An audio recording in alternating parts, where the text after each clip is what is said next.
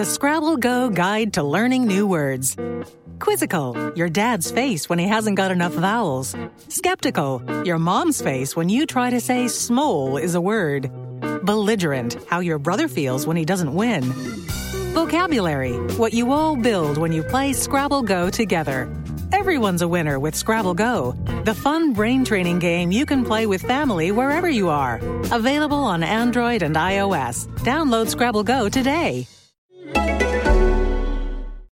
Hi, folks, it's Rick Wilson, and welcome to the Daily Beast's The New Abnormal. Hi, I'm Molly Jong-Fast, a left-wing pundit and editor at large at the Daily Beast. I'm also an editor at the Daily Beast, a former Republican political strategist, best-selling author, and full-time troublemaker.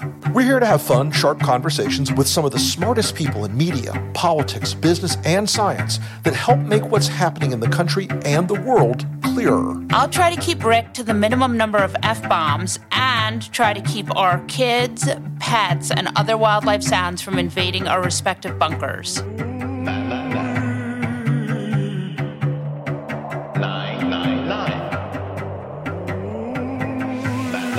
Rick Wilson, Hello, Molly Jong-Fast. what's that sound? That sound, it, it sounds like the spirit of a dearly departed, beloved Republican figure who has returned from the great beyond. You mean the head of Black Voices for Trump? You mean That figure? Mr.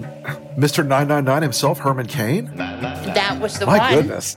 You know, unless Molly and I be accused of being cruel assholes, which we are cruel assholes, are. don't make any mistake about that. I that. know it's gonna say accused. And don't confuse object and subject. Hey, Herman Cain was the chair of Black Voices for Trump. He was in his he was 74 years old. He attended Trump's Tulsa rally where he did not wear a mask because he does not believe in masks. And then soon after, 2 days later, he was diagnosed with coronavirus. He fought the virus but ultimately succumbed. Somehow from beyond the grave, he is still tweeting about Kamala Harris. It's like a William Gibson story where a piece of software keeps running and running and running in an abandoned warehouse in an empty room, and everyone's forgotten about its purpose, but it keeps grinding on and on. Is dead Herman Cain better at Twitter than live Herman Cain? I don't know because Zombie Herman Cain is a fantastic name for a GWAR cover band. The whole zombie Herman Cain thing is really scary. And also, I know that this is asking too much of Trump world, but why are these people died of coronavirus, okay? Yeah. And nobody is acknowledging that. So Herman Cain died of coronavirus, and the guy who funded Turning Point USA, the guy who discovered, I'm not sure he needed to be discovered because he's such a train wreck, but the guy who discovered Charlie Kirk also died of coronavirus. And yet the Republican Party refuses to take coronavirus seriously. And in fact, today, your governor, the worst governor probably in America, said that sending kids back to school was a heroic act like killing bin Laden. You know, I'm just going to say on the scale of heroic acts, killing bin Laden was pretty well done, pretty well executed. Sending a bunch of kids to school to get COVID and spread it amongst themselves, their families, their families' friends, their relatives, their associates, the business associates of the family members, and every other fucking person in America is not bravery. It is weapons grade shit stupidity. I'm just curious because I feel like the idea who would be bin Laden in that case? Would the kids be bin Laden? Would the teachers be bin Laden? You know, hey, Molly, speaking of zombies, Yeah. Did you see my piece in the Daily Beast today? Well, in addition to zombie Herman Cain stalking the digital byways and highways, we now have some QAnon zombies entering Congress, including, and I wrote about this this morning, including a person I predict that we're going to be hearing a lot from in the next couple of years. A woman named Marjorie Taylor Greene, who combines QAnon conspiracy batshittery with good old fashioned racism and Islamophobia. She is a winner all the way around. And guess who retweeted her? A hearty? a hearty tweet of praise. That would be President Donald John Trump, So I have a question for you. JFK Jr.'s best friend. The the NRCC is filled with some of the worst people in the world, some of the shittiest people on the internet, I think that's fair to say. And they, even they, refuse to endorse Marjorie Taylor JFK is alive green. But you know who did? The president of the United States of America in that tweet just endorsed everything about her. And it was a signal that the Q people quickly and clearly understood. They were absolutely losing their minds over it during the course of yesterday. And it is a sign of the Republican Party's transformation from the GOP to the GQP. and the GQP. The Grand QAnon Party? Yes. The, the president of the GQP his campaign spokesman, when a old school Republican, young congressman named Adam Kinzinger, tweeted about that QAnon basically was horseshit stopped talking about it, the president's campaign attacked him. So this is a party that has collapsed. It is over. It is done. They have sunk into this bizarro world of a lurid conspiracy theory which believes that the world is being secretly run by a satanic cabal of child molesting, devil worshiping, blah, blah, blah, blah. Hey, you're in it, man if I'm in it, you're in it. Oh, you and I are clearly like the king and queen of the underworld at this point in their minds. I mean, I think we're still like low level figures, but I would hope. I don't think I've reached like Epstein level, or as they always call him, Hussein in the QAnon world. Barack Hussein Obama. Remember, just a reminder to everyone, once again, of dear listeners, there is no such thing as Q. It is a fantasy made up to to entrap Facebook addicted boomer rubes and to convince them that there is a coherence to the chaos of Donald Trump, to portray him as a hero in the drama of the White House, and to excuse his multivarious fuck ups by saying he's just too busy saving the children. He and JFK Jr. are saving the children from Hillary Clinton's satanic pizza restaurant. But I do have to say, the fact that it's taken off with such that there are really a lot of people who believe this shows that we're really doomed. Oh yeah, we we as a country are now fucked, and I'll tell you yeah. why this is happening. In part, I wrote about this in the article today. On the Republican and conservative side of the fence, the sense of social inferiority that has been so dominant and that Roger Ailes so brilliantly exploited. Okay. That's the secret sauce of Fox. It tells people who feel socially inferior that you're really the smart one. You're really the knowledgeable one. You're really informed. You know the real secrets. You know what's really going on. So that 20 plus years of conditioning of that message, telling those people over and over and over and over again that your life would be perfect if it wasn't for that George Soros. Your life would be perfect if it wasn't for Antifa. For Antifa. You know, all these things, they prep these people's minds to reject empirical truth all the time. And what happened when they got so into rejecting empirical truth all the time is that when the addiction to that sense of being inside of the, the esoteric uh, you know, knowledge circle, I really know what's actually going on.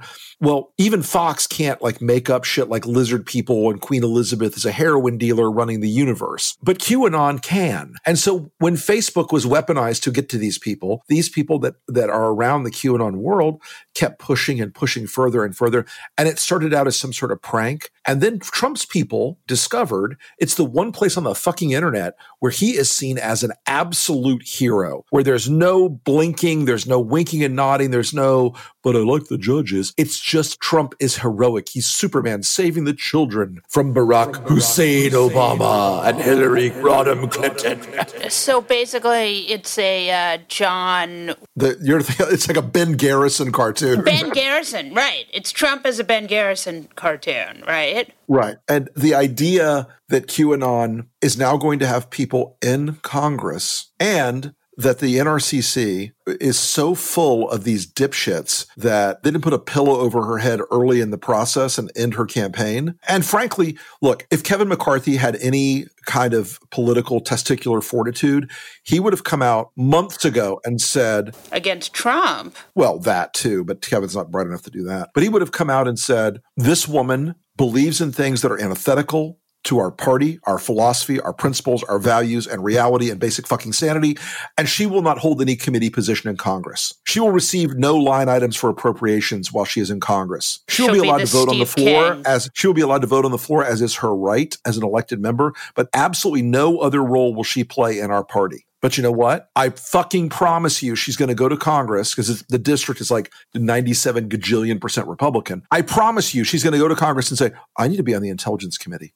Oh, I want her on intelligence. I need to be on foreign affairs. I need to be on armed services because now these people will have a touchstone in Congress, an elected official who can do things like ask the government for information, who can do things like cause trouble for people's appropriations. And these idiots did not kill her off politically early enough in the process. And now they're stuck with her. And she's not the only one. There are more and more coming all the time. Here's how it's going to go. There will be some people who will say, no, I don't really believe in Q, but it does pose some serious questions. I'm excited for her and Devin Nunes to run off together. You could see that happening. I think she and Devin could someday be on a reality show where they've run away from their spouses and they're living in a bunker in South Dakota. And it's called My Dumb Congressman or Dumbest Congressman, something to that effect. No, it's called Happily Ever Quafter with a Q. Jesus. No, I agree, and I think this is the beginning of the end of the Republican Party. And and these people are a meaningful fraction now of the party. I texted somebody, a pollster friend of mine, this morning, and I said, I said, what's it feel like to have all these Q people coming in? And this person texted back that he was in a focus group a couple months ago, and a Q person was in the room and started doing this, and the quote normal Republicans around the table didn't say you're out of your fucking mind they were like, "Yeah, well, you make a good point. I guess, I guess maybe there is a lizard overlord conspiracy to, uh, to eat children in pizza restaurants. I guess you're right. I mean, my God, you never, you don't know how deep the rabbit hole goes when Soros is involved." Okay, so speaking of conspiracies, Trump is trying to kill the post office. He said it outright. Okay. He completely said it outright. And in the time we've been on the recording this show, we've also learned that the Postal Service is now shutting off mail sorting machines that sort ballot mail in a number of post offices. I know it's too late. I know it's not going to happen. Wait, it's too late? Why is it too late? No, for, for something else. I know it's too late. I know it's not going to happen, but Nancy Pelosi needs to let the oversight committee drag these motherfuckers up there and start asking questions. And I I know no one wants to do it, and they've all got their heads like the election's only in 80 days. These people need to be held to account. And I got to tell you, there's a growing amount of chatter out there in the world, and I've been part of some of it today that an emergency injunction needs to be brought against these folks as quickly as possible because this conspiracy, and that is the word for it, this conspiracy is growing rapidly and it needs to be addressed both in the courts and Congress as soon as possible. Yeah, I think it's completely nuts. And again, I think that, and maybe you can explain this to me, I don't understand why Nancy Pelosi won't impeach Bill Barr. You know, this is one of those things that I just, I'm stunned by. Bill Barr has engaged in the most egregious behavior and he has engaged in lawlessness like uh, the interior minister of Kraplokistan. Yes, Kraplokistan. They have delicious takeout. They really do. And the Kraplokistani folk dances are charming. Yeah, exactly. It's a country I want to visit. But this is a guy who is engaged in some absolutely horrific illegality and lawlessness and corruption. And I am fucking stunned that they won't do anything about it. Don't you think that if they impeached him, even if it didn't work, even if it took forever, even if it was just starting it, wouldn't it slow down the criming? You know, it might slow down the criming. It might, for a, a, five minute window, put the brakes on the criming a little bit. I mean, right now they're in court getting their ass spanked by the circuit in D.C. over the Flynn exoneration. Oh, really? Wait, so Flynn is not being exonerated? I'm shocked. Tell me more. The judge was, shall we say, not taking it lightly. What? I know, right? It's remarkable how when it's not being litigated on Fox News that Trump loses all the time. I was told that crime wasn't really crime when Republicans did it. It's only not crime when the Trump officials are doing it. Okay, just checking. I wrote a piece on Kamala Harris today. I know you did. just in, and then I wrote another piece, and then I'm writing a third piece on it. What's cool about Kamala Harris is that she is they can't message against her. They absolutely can't message against her because she is like, and I think that the thing that we're going to see about Kamala Harris, which you're going to see and it will be fascinating, she's like about a generation and a half younger than Hillary Clinton. And that generation is much tougher. So she doesn't feel the need. Like Hillary was still a little bit apologetic about her power, but Kamala doesn't have that. She is just a tough and extremely smart litigator. She's low on the fuck giving scale. Yeah. And I think the, you know what you saw the initial the initial three or four different forays they've made against her. None of them have really worked. So far. None of them have really shaken her at this point. Part of their thing is, oh, she's too tough as a prosecutor and she's too mean because she was an attorney general and a prosecutor who's mean to criminals, said the people who want to deploy the cops to beat the and living Order. shit and Yeah. are running on law and order. They're not the smartest of people. Well, and then they're like, Kamala is a radical leftist, Marxist, communist. Right, who was too mean to Kavanaugh. She was nasty to him. You can already hear their ads coming. Right. With the Biden Harris ticket, Marxism is coming. That's right. They'll seize the means of production. The gulags will open. Harris will wear a dashing uniform and a beret while rounding up freedom loving Trump supporters. Order your Trumpy Bear today. Yeah, you've forayed into the QAnon Trumpy bear. I did foray into the QAnon Trumpy Bear because That has captured your imagination. I find it grimly fascinating. Yes, very. But I would say she's a really exciting candidate. And for me, I am very excited. I can't believe how excited. I wasn't even that excited about her in the primaries, but for some reason, she just has really, it is hitting me on all the feels. Well, I think one of the things that's exciting about her is that Joe Biden recognized as a political professional that she could land a punch because he took one from her. That was a debate moment that she couldn't replicate against him, but she only needs to go in against Mike Flynn. Mike Flynn? Mike Flynn. Mike Flynn? Wow, Mike Mike Mike Mike Pence. Excuse me, I had Mike Flynn on the brain. Actually, can you imagine if they Have you ever seen Mike Pence and Mike Flynn in the same place at the same time? No, you haven't.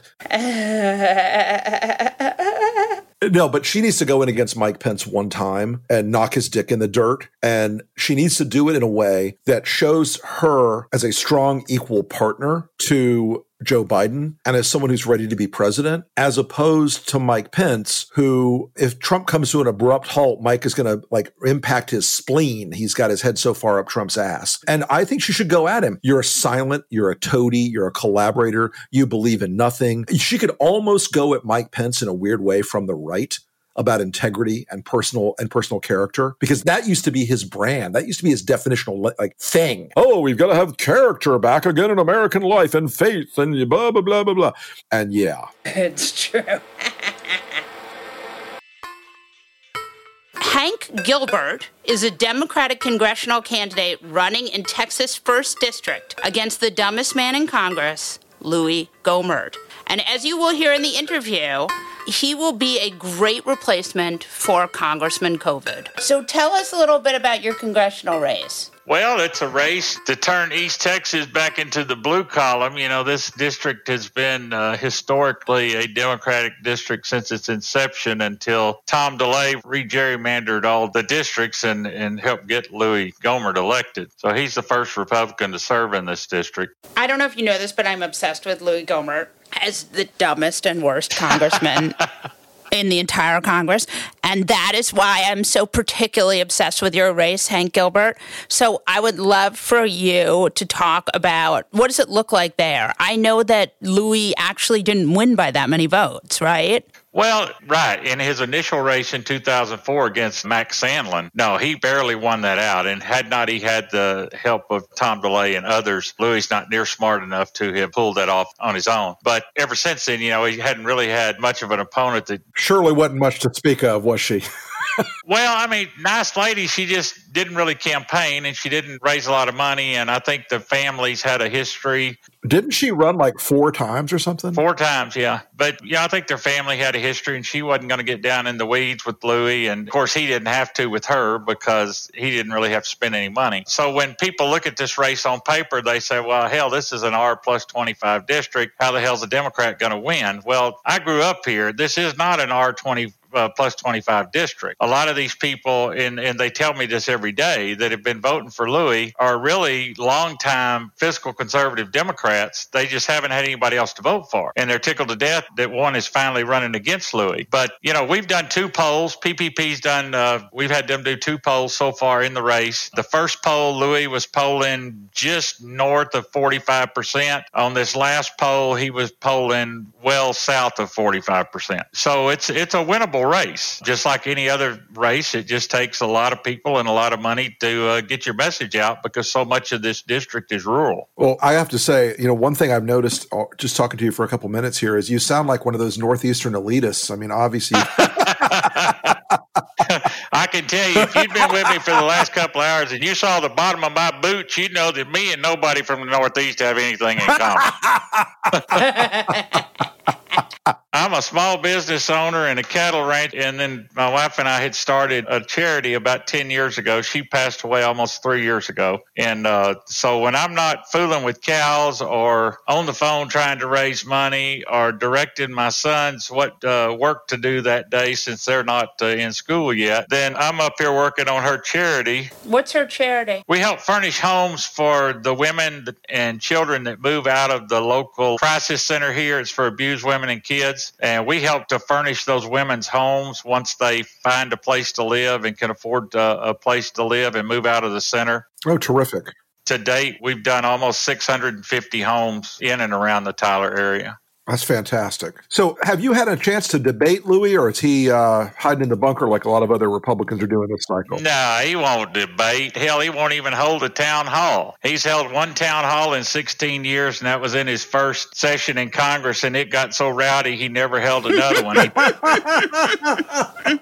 tells the press and everybody else that he fears for his safety, but you know, I held five before coronavirus hit, and I had 60 of them planned throughout throughout the district. So we're doing a lot of virtually now. But but you know, I had a rally up here on the city square in Tyler a couple of weekends ago, and by the time I got through, I was surrounded in a within two feet of me, about three or four deep, of guys screaming and hollering and calling me every cuss word in the book, and they all had long guns and pistols strapped to them. And you know, it didn't scare me a bit. It just it more just motivated me to get my message out. So I could imagine Louie have been stood there and how many times he'd have pissed down his leg before he would ever get away from him. So let me ask you this. What's been driving the district so far? Is it, I mean, I'm seeing this in a lot of congressional races right now where the economic downturn because of Trump and COVID is really biting people in the ass. And it seems like that's a big motivator right now from what, I'm, what I'm hearing. Is that the same thing you're seeing there? It is, Rick, but but you know we have a lot of people here that that don't follow the national norm. I guess, like I said, this is a fairly rural area, with the exception of three or four cities in the district, and we've got people that will not wear masks. We not got people that will not abide by the norm. Uh, the governor, of course, you know, is has been kissing Trump's ass, you know, pretty regular, and Trump blows him up whenever he gets a chance. So we were the shortest state as far as shutdown and then opened back up and now we're leading the country in, in number of cases and in number of deaths but he actually had to come back and do an executive order requiring face coverings and now i bet i mean people are lining up to run against him in 2022 in his own party our local sheriff our local county judge here and in almost every county in the district came out that very day and said we're not enforcing the mask order nor will we enforce the penalty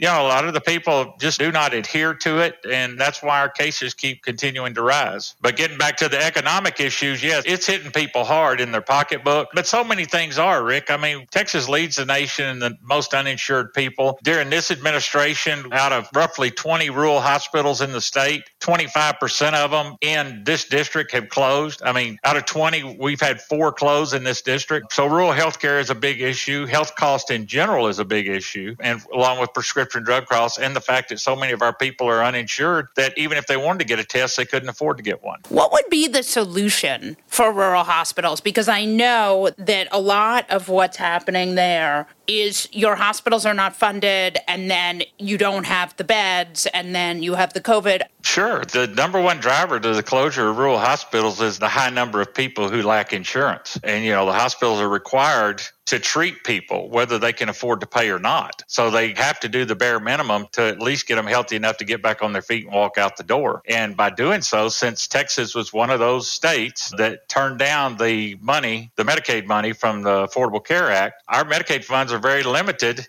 and so a lot of these, the two main hospital conglomerates in this district, one recently sold because they were about to go bankrupt for that very thing, for having to write off millions of dollars a year in uncollectible debt due to people not having insurance. And that is the very reason, the number one reason all those rural hospitals closed. But I mean, there are ways to get pass through funding for those institutions, but Louie Gohmert refuses to do so because he just don't care. So, Hank, what happened with all those folks that showed up at your event? No, they were. I mean, I planned to just hastily planned a rally because I didn't like seeing pseudo troops being deployed to our cities. You know, that's how uh, authoritarian rule begins, is when a, a leader starts sending unmarked people into cities and telling law enforcement, get the hell out of our way, we're taking over. And then they just beat and harass innocent people rather than trying to go after the people who are actually causing destruction and everything else. And for this president to do that just shows how desperate and how much he wants to be like Putin and Chavez and all these other dictatorial leaders and take over this country. But that's what I was protesting the fact that these people were being deployed into our cities and our local law enforcement was being told to get the hell out of our way. We're going to do this on our own. So we threw this thing together. And of course, the Tyler PD, they were all excited in the city, supposedly all excited. The day before the event, I checked in with them and they said, Hey, we're monitoring a lot of chatter. We're going to have a heavy police presence there. Well, we get there about an hour before the event on Sunday afternoon. There's about 75 armed militia people, you know, walking around with guns, swinging Confederate flags. I talked to some of them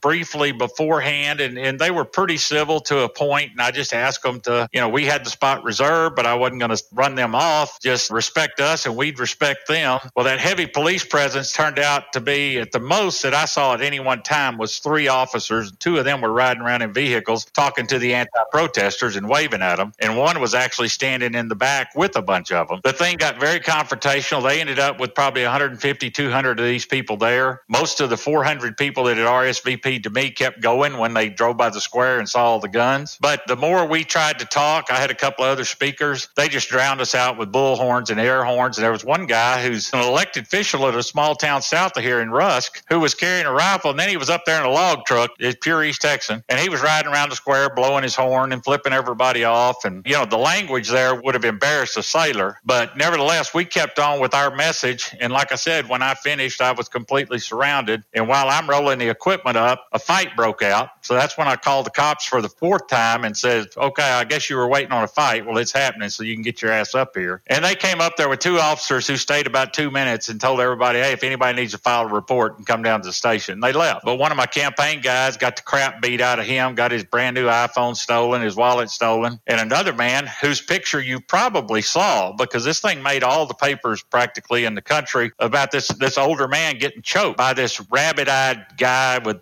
overalls and a Trump cap who is actually a small businessman in Tyler. And the police are not going to press charges on that guy. And they tried to talk my guy out of pressing charges. They even were bargaining for the guy that stole his phone, saying, hey, the guy says he'll pay for a phone if you don't charge him. So, I mean, it's, it's, you know, they made a movie about this town and this county years ago called Smith County Justice. And I know how things work here. Somebody was definitely the money person behind getting those people there. We've identified eight different neo Nazis and skinheads from the still photos we had taken. A militia group called the 3% Militia. There were members of the Bandidos biker gang here. Just a lot of different outside groups, a lot of paid protesters because some of these people had told me they were at a protest the day before in Weatherford, Texas, doing the same thing. So this was all made up for my benefit of all the BLM protests we had had for weeks prior to that and since then. No anti protesters at all and strong police present, but not at this one. Unbelievable somebody associated with Louie, I'm guaranteed, had something to do with this, and we're investigating it very heavily. And when we find out, we're going to make it public.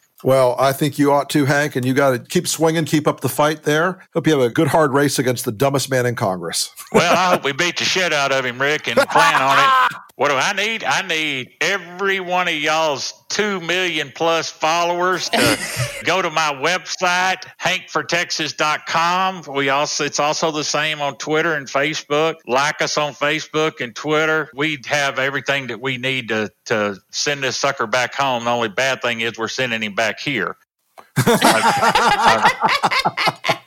I'm kind of hoping that uh, on November the 3rd, when Marine One takes uh, this narcissistic president and his uh, show wife to the airport and they get on Air Force One along with the whole family to head to Russia, that maybe Louie has a seat on that plane and don't test positive again. Change needs to happen. HankForTexas.com. I want all your supporters to jump in there and we're going to kick this piece of crap back down here and get up there and try to straighten that mess out. The New Abnormal is going to release a limited run series of bonus interviews over the next few weeks. Starting in August, we'll release a new one each Sunday. But listen carefully. Only Beast Inside members will have access to these. So head over to newabnormal.thedailybeast.com to join now. Your Beast Inside membership helps support the great reporting at The Beast and podcasts like The New Abnormal. Thanks. The Scrabble Go Guide to Learning New Words.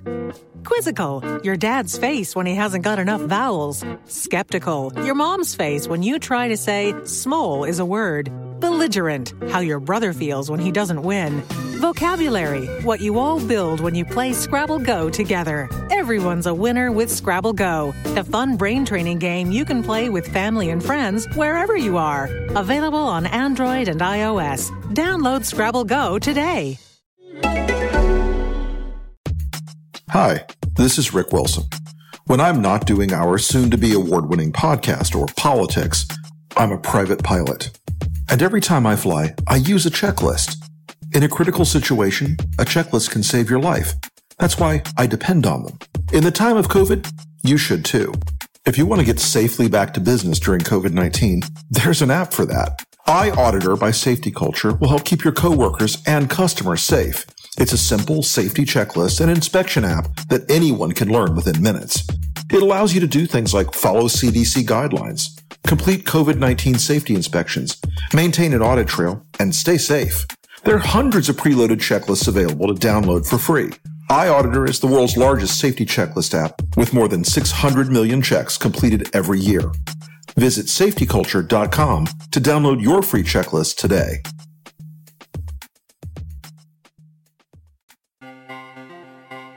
Lauren Underwood is the Democratic Congresswoman from Illinois' 14th District. She's the youngest black woman to serve in Congress, and she's going to talk to us today about COVID as well as Kamala Harris. You have this incredible healthcare background. I bet you never thought you would be putting it to work in the way that you are? Oh, sure. So I'm a registered nurse and I'm what's called a public health nurse. And so I've spent my career working to improve health and well being for communities and populations. And so I worked on the Affordable Care Act at the federal level, working on private insurance reform, healthcare quality, and Medicare preventive services, those free screenings and vaccines and contraceptive coverage, and then joined the Obama administration, where I worked on public health emergencies and disasters. So we actually did Ebola, Zika, the mosquito illness, and the water crisis in Flint. We worked with device manufacturers and pharmaceutical manufacturers on new vaccines and treatments and diagnostic tools for, you know, emerging uh, infectious diseases or bioterror threats like smallpox and anthrax, and purchase those items in bulk and transfer them to the strategic national stockpile. And so, really learned a lot in working with communities who are facing really significant either natural disasters,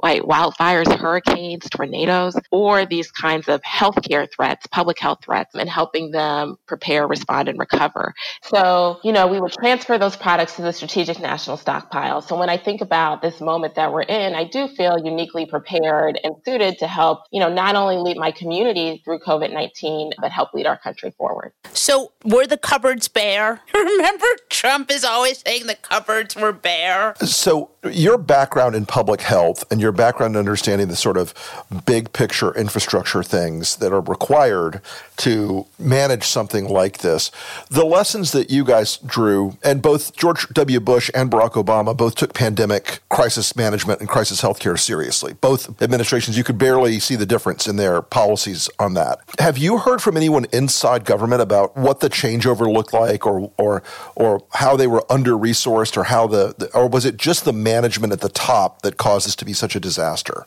Well, I think what we've seen coming from the administration is a real deflection on their responsibility. I mean, for from the very beginning, there not to be a nationally coordinated response. The shift from Health and Human Services to FEMA, and FEMA claiming that they only had operational responsibility, which was logistics, which you know manifested in states competing with one another for critical protective equipment and testing supplies, and them championing that as success, just speaks to the the complete breakdown of a system that had been tested over many years. Like when we talked about pandemic preparedness, everyone had a role to play. It was a very hierarchical plan, which said that the White House, the National Security Council had clear roles. States and emergency managers had clear roles. Our healthcare system had clear roles. And none of those plans were followed in this COVID 19 response. And so as a result, we've seen a real fracturing in how communities have felt the impact of both this healthcare crisis and an economic crisis, right? Some governors who respect science and value the endpoint of their health advisors and have invested in public health and local public health infrastructure. So, Ron DeSantis? Well, no, I'm just kidding. No, um, but I think that my governor, J.B. Pritzker, is you know a great example of taking early decisive action to protect residents across Illinois. But we've seen that even in the best circumstances, right, we're still struggling to have rapid test turnaround times. Right, it's stretching between five and seven days now, where earlier, several months ago, folks could reliably get test results back in three to four days. I mean, if you're not able to get timely testing done, then how are you really able to have adequate disease surveillance in a community? Why do you think the testing has gotten worse? Because we've seen that there's not been an investment made in increasing manufacturing capacity domestically. And that could have been changed if the president had used the federal, the defense Production Act. Yeah, right. Yeah, but it also can be changed right now, right? This is a change that could turn on now and yield major impacts this fall when we are in the throes of flu season, right? Like there, this is not, you know, a zero sum game. We are looking for leadership, and that leadership can emerge and make a tremendous impact now. I mean, in some ways, I think what I hear you're saying is this isn't as much a money problem as it is a management and leadership problem. It seems That's like right. that that there are a lot of people out there of goodwill and good faith who would be doing the work properly if the leadership from the top down was sending the right signals. From our very first coronavirus response bills, right, and in March we passed three. We have continued to put millions and millions and millions and millions, like hundreds of millions of dollars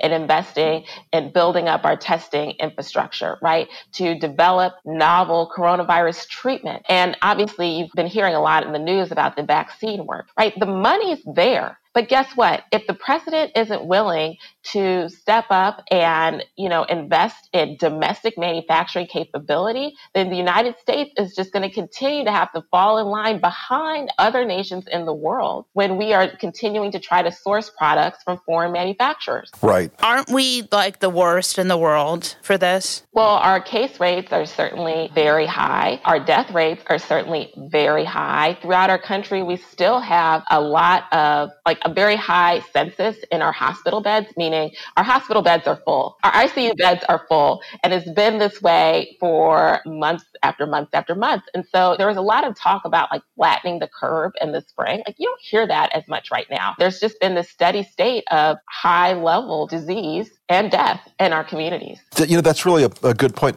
You just don't hear the phrase flatten the curve anymore. We just sort of rolled over and gave up on trying to flatten the curve before the disease started to flatten 166,000 Americans as of today. The temptation here is to keep you and just talk to you about COVID because you're so knowledgeable. But I want to pivot, if it's possible, to talk to you because besides being a public health official and a nurse, and also having all of this insight into that, you also are the youngest African American woman ever to serve in Congress. That's right. And so you have, I think, a unique insight into what is happening right now with Kamala Harris. Yeah, when Kamala Harris was, Senator Kamala Harris was selected as Vice President Biden's choice as a running mate, joy just spilled out of my soul. I felt seen. I felt that we had reached a new moment in representation in this country. And without a doubt, I know that she is prepared to lead our country forward out of this very, very, very challenging moment that we're in as a nation. She is a fearless leader, a fighter. She is tough. She is smart. She's been my partner as we work to save moms' lives with our Black Maternal Health Caucus in the Congress. She and I introduced together a comprehensive set of legislation, nine bills that we call the Momnibus, to end the Black maternal health crisis that we face as a country, where Black women are three to four times to die as a result of childbirth in this country. And I think that we continue to see Black women step up and lead our country forward. We step in in our communities to solve problems. Uh, we are reliable, reliable voters. But guess what? We're also electable. And she's going to do a great job. It is interesting to me that I have written about this and thought about this a lot because African American women have been the backbone of the Democratic Party and organizing. And so, do you feel there's more scrutiny on you too? Well, listen, it's hard being the first, right? So I'm the first woman. I'm the first person of color. I'm the first young adult to represent my community in Congress. Of course, there's scrutiny on me, right? Senator Harris is only the second Black woman to ever, ever, ever serve in the Senate. The first was Senator Carol Moseley Braun, which and she represented me in Illinois, and that was in the 90s. And so, of course, there's extra scrutiny. But guess what? As a high achieving Black woman, I'm used to, you know, having to be better than others in order to get ahead in life. That is just part of the, I would say, American experience as a black person. And so she knows that. Barack Obama talked about it a lot this idea of having to be exceptional in order to get recognition and achievement. But the electoral politics component is something that hasn't really caught up to where our country has been meaning that the powers that be, the gatekeepers, the folks sitting in these dark rooms that are used to anointing and appointing people, have a certain vision of what a leader looks like, has a certain vision of what it means to be electable. But what we found in 2018 with my election and Colin Allred and Lucy McBath and Jahana Hayes and Joe Neguse and Ilhan Omar and those of us who represent communities that are not majority black communities is that we are electable and can lead and can be very effective, very effective from the communities that we come from. It doesn't have to have this 80% black district to elect a black representative kind of thing. And I think that Kamala Harris is going to just bust that glass ceiling for us as well. I love that. I'm very scared of getting it, the virus. How do you guys, members of Congress, you're supposed to be back and forth. You have a pre existing condition. I barely leave the house. How do you guys manage that? And Louie Gohmert is wandering around with COVID. Yeah. So, plague Louie. because of my pre-existing conditions. You know i know that if i got covid it, i would likely be symptomatic. It probably wouldn't be mild and it would be tough. And so i've been very very cautious still showing up to do my job across the district you know still flying to washington to vote but making sure to continue to have the hand hygiene always always always wearing my mask. And i get tested because i also have parents who are in a high risk category. I also also try to make sure that I'm not going to be a super spreader, right? And there's a real responsibility with that. It's just a real shame that so many people, particularly essential workers, frontline workers, who are more likely to be women and people of color, continue to lack the personal protective equipment that they need to show up to their job every day. And I really feel badly and continue to fight so hard to make sure that we can quickly remedy the situation because these folks truly are heroes. It's not some kind of empty platitude and they deserve better treatment than they're receiving. I'm hoping against hope that this vaccine comes soon and people will take it. Are you concerned just like we've had so much trouble scaling up, like we couldn't get the swabs made, right? Are we heading towards a disaster with this vaccine, like not being able to get needles made? I mean, do you foresee the problems that have plagued us at every stage of this also hitting us with the vaccine, or are you more hopeful about the vaccine? Oh, I'm worried. I'm very worried about a number of things with the vaccine. You mentioned supplies. So everything from syringes to gloves to bandages and all these things, right? Those kinds of disposable medical items typically are not made domestically. And when a vaccine is available, you don't have every American seeking the vaccine. You have everyone around the world seeking the vaccine at the same time. So those global supply chains will be taxed and will create real problems. There's also been over the last several like years, really decade, this anti-vax movement that is pervasive. It is has dominated social media and is highly problematic. But then you also have people who actually do believe in science, people who actually do believe in public health. They vaccinate their kids, they vaccinate themselves. They may not get a flu shot annually, but they are deeply skeptical of what folks are calling the Trump vaccine. And if there were one that was approved and made available this fall or around the end of the year, they don't want it. And, you know, that's a challenge too, because that creates a real public health uh, crisis when, you know, the American people start start to doubt the safety and efficacy of our rigorous review process that the FDA would lead. And then the third challenge that I'm kind of looking at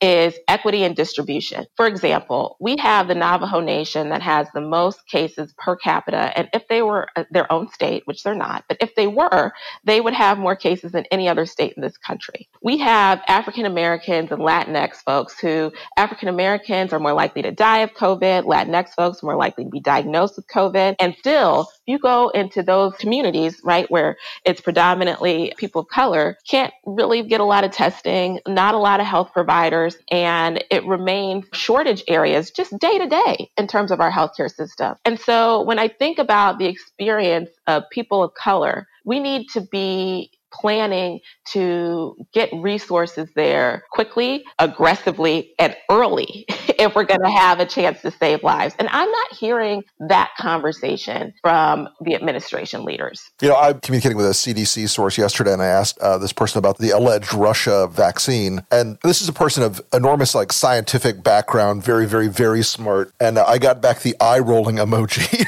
so. Mm-hmm. Have you heard anything else about the alleged vaccine from the Russians? Not that one in particular, but we do know that there are a number of pharmaceutical companies around the world that do have uh, vaccine candidates in advanced trials. Uh, and so, again, a lot of the conversation across the country has been dominated by if the U.S. has a vaccine candidate that is effective and safe first. But what if it is another manufacturer from around the world, right? Like the president positioning on matters on foreign policy and global health has really been isolationist and has destroyed so many of our relationships and partnerships with our friends around the world. And it puts us in at a disadvantage when you have to rely on negotiations and di- diplomatic relationships in order to even gain access to that. And so that's something else that we really do have to consider. As you know, dear listeners, we have one mandatory formation on this show. One thing that must be here, or Molly and I will be chased through the streets by ravenous mobs of furious listeners.